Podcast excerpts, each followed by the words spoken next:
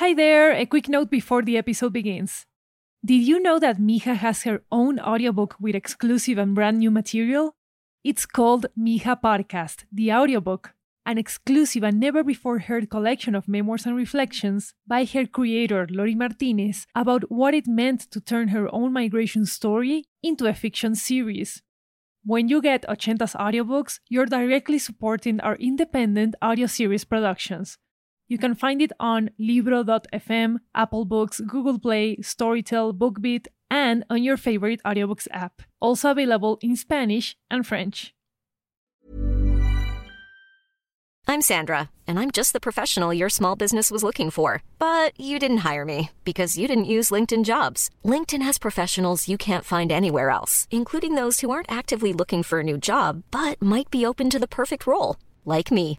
In a given month, over 70% of LinkedIn users don't visit other leading job sites. So if you're not looking on LinkedIn, you'll miss out on great candidates like Sandra. Start hiring professionals like a professional. Post your free job on linkedin.com/people today.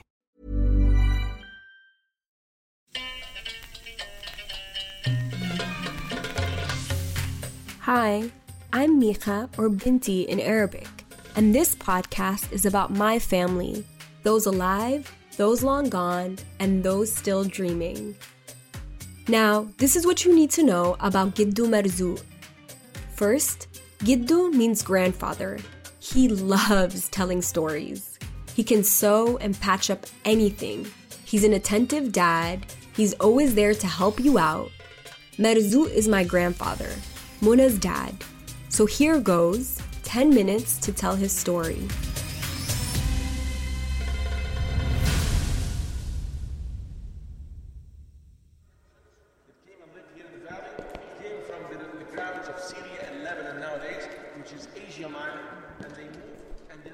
Observe the insides of the ancient Egyptian pyramids is a gift, a blessing. Every person in the world should be able to do it at least once in their lives. Merzout does it for the first time when he's nine years old. Merzout and his dad travel from Alexandria to Cairo for just one night to see these marvels. It's the 1930s, a time when people could climb the pyramids if they wanted to. Yes, literally. But let's get back to Merzout, who's inside one of them. Because what he sees there, well, it stays with him forever. The statue of the Egyptian god Horus, with its giant falcon head. And beside it, he puts his little fingers over the carved shape of an eye. The eye of Horus, says the tour guide. Gives protection anywhere it is found. Merzout runs his hands along the other images carved in the stone. They leave him stunned. Hieroglyphics, the writing system of ancient Egyptians. It is over 5,000 years old.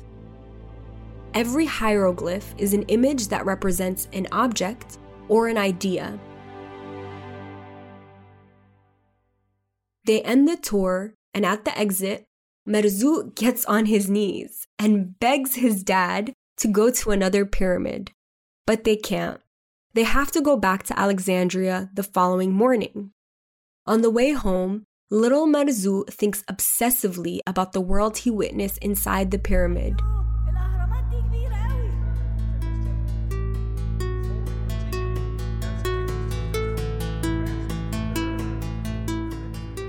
He starts drawing at night in his bedroom.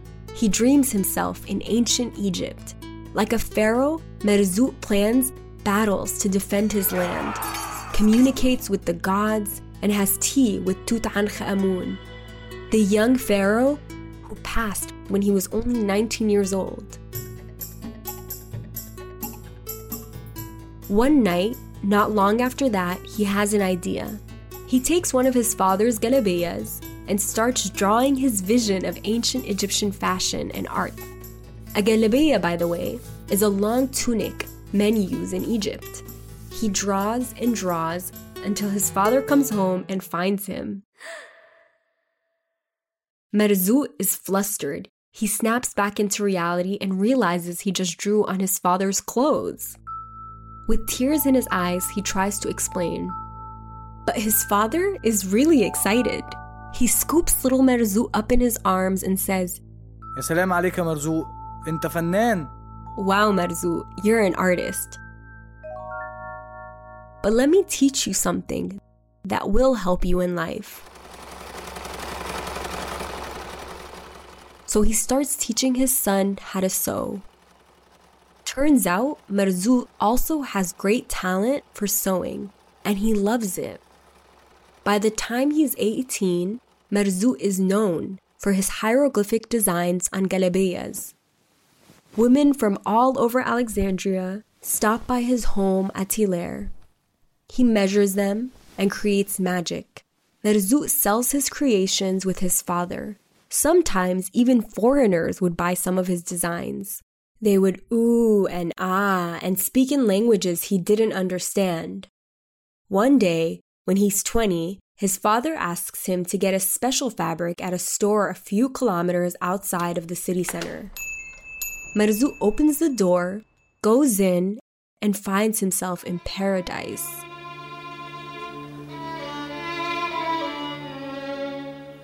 But not because of the store and its beautiful fabrics, but because of a woman.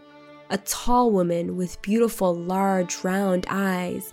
Eyes that automatically made him hear romantic Abdul Halim music in his mind. In his head, everything happens really quickly. Merzu imagines her in a golden dress sewn by him. She is a queen, and he feels like a pharaoh. Together, they could build an entire world of their own. Suddenly, the woman approaches Merzu. He snaps out of it.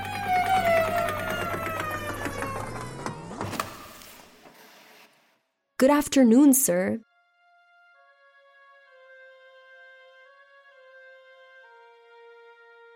She is Nubian from Aswan. That day, they get to know each other. She is shy and her name is Arbab. He asks around about her and he learns she's Bint al Giran, a neighbor's daughter. So Merzu's dream soon comes true. They get married right away.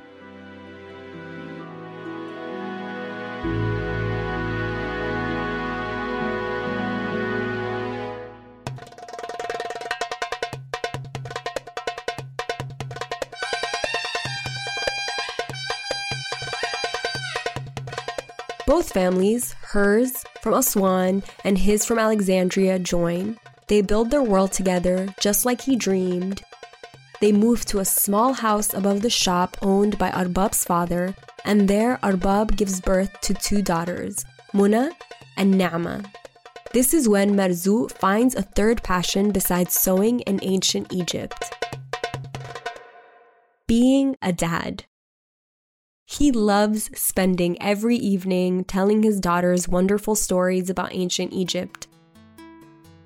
About pharaohs, battles between gods, about how women could own their own businesses, be priestesses, doctors, have their own lands. Merzu wants his daughters to be like these grand women of ancient Egypt. That's why, as soon as he has the chance, he enrolls young Muna at school. Muna gets married after Nama, and Merzu and Arbab find themselves at home again alone with each other. But they still live near their daughters. Until Muna gets a job offer at the British Museum and decides to leave home for good. Every time his neighbors asked him about Muna and England, he insists that he rejects the choice that she made. He just can't believe she's going off to the land of their colonizer. They took their Rosetta Stone, after all. Though, the ideal scenario is that she stays in Egypt, close to her community and her family, in his heart, Marzouk secretly supports Muna's choice to honor their family and celebrate Egyptian culture abroad. He says to Muna behind closed doors, which means, I'm very proud of you.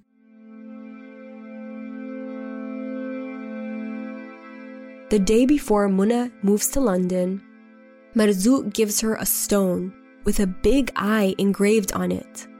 It's the Eye of Horus to protect Muna wherever she is, especially in the West. So when Muna leaves to London with Abdo, Marzouk visits them frequently. He wants to make sure she doesn't get washed up into British culture.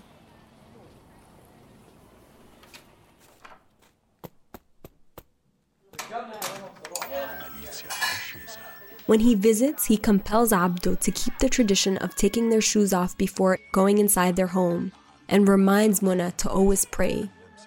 He brings incense and fills their London flat with the Quranic verses and Umm Kalsum, the superstar singer of the Arabic speaking world.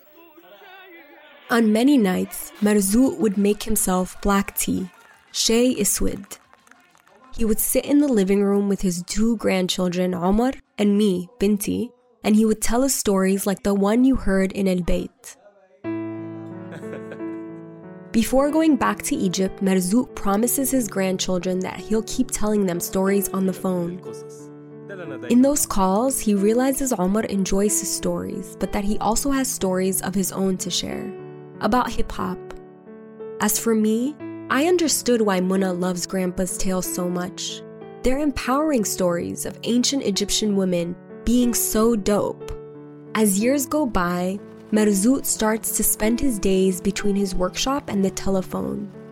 He spends time sewing gifts for me and Omar, galabiyas for him and scarves for me, one for each year of my life.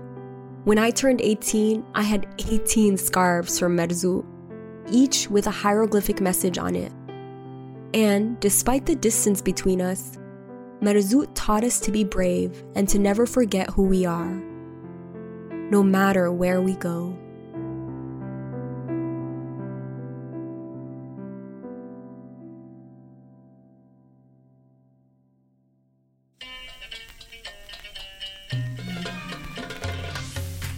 This podcast was produced by Studio Ochenta.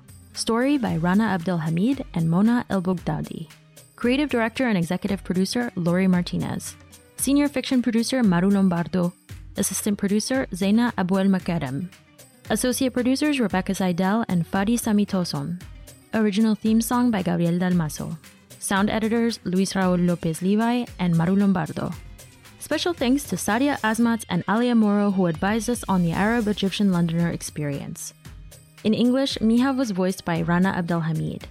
Rana is also the founder and ED of a nonprofit organization called Malikah, which runs self defense, financial literacy, and healing justice programs, building safety and power for women around the world. You can learn more and support their work at malikah.org. Our graphic designer for this season was Sebastian Marquez, and our social media manager is Lisha Lopez. This podcast is available in English, Spanish, and Arabic. You can find episodes from every version plus full transcripts on ochentastudio.com slash Mija Podcast. Follow us at Mija Podcast on Twitter and Instagram, and if you like the show, leave us a review on Apple Podcasts. Until next time.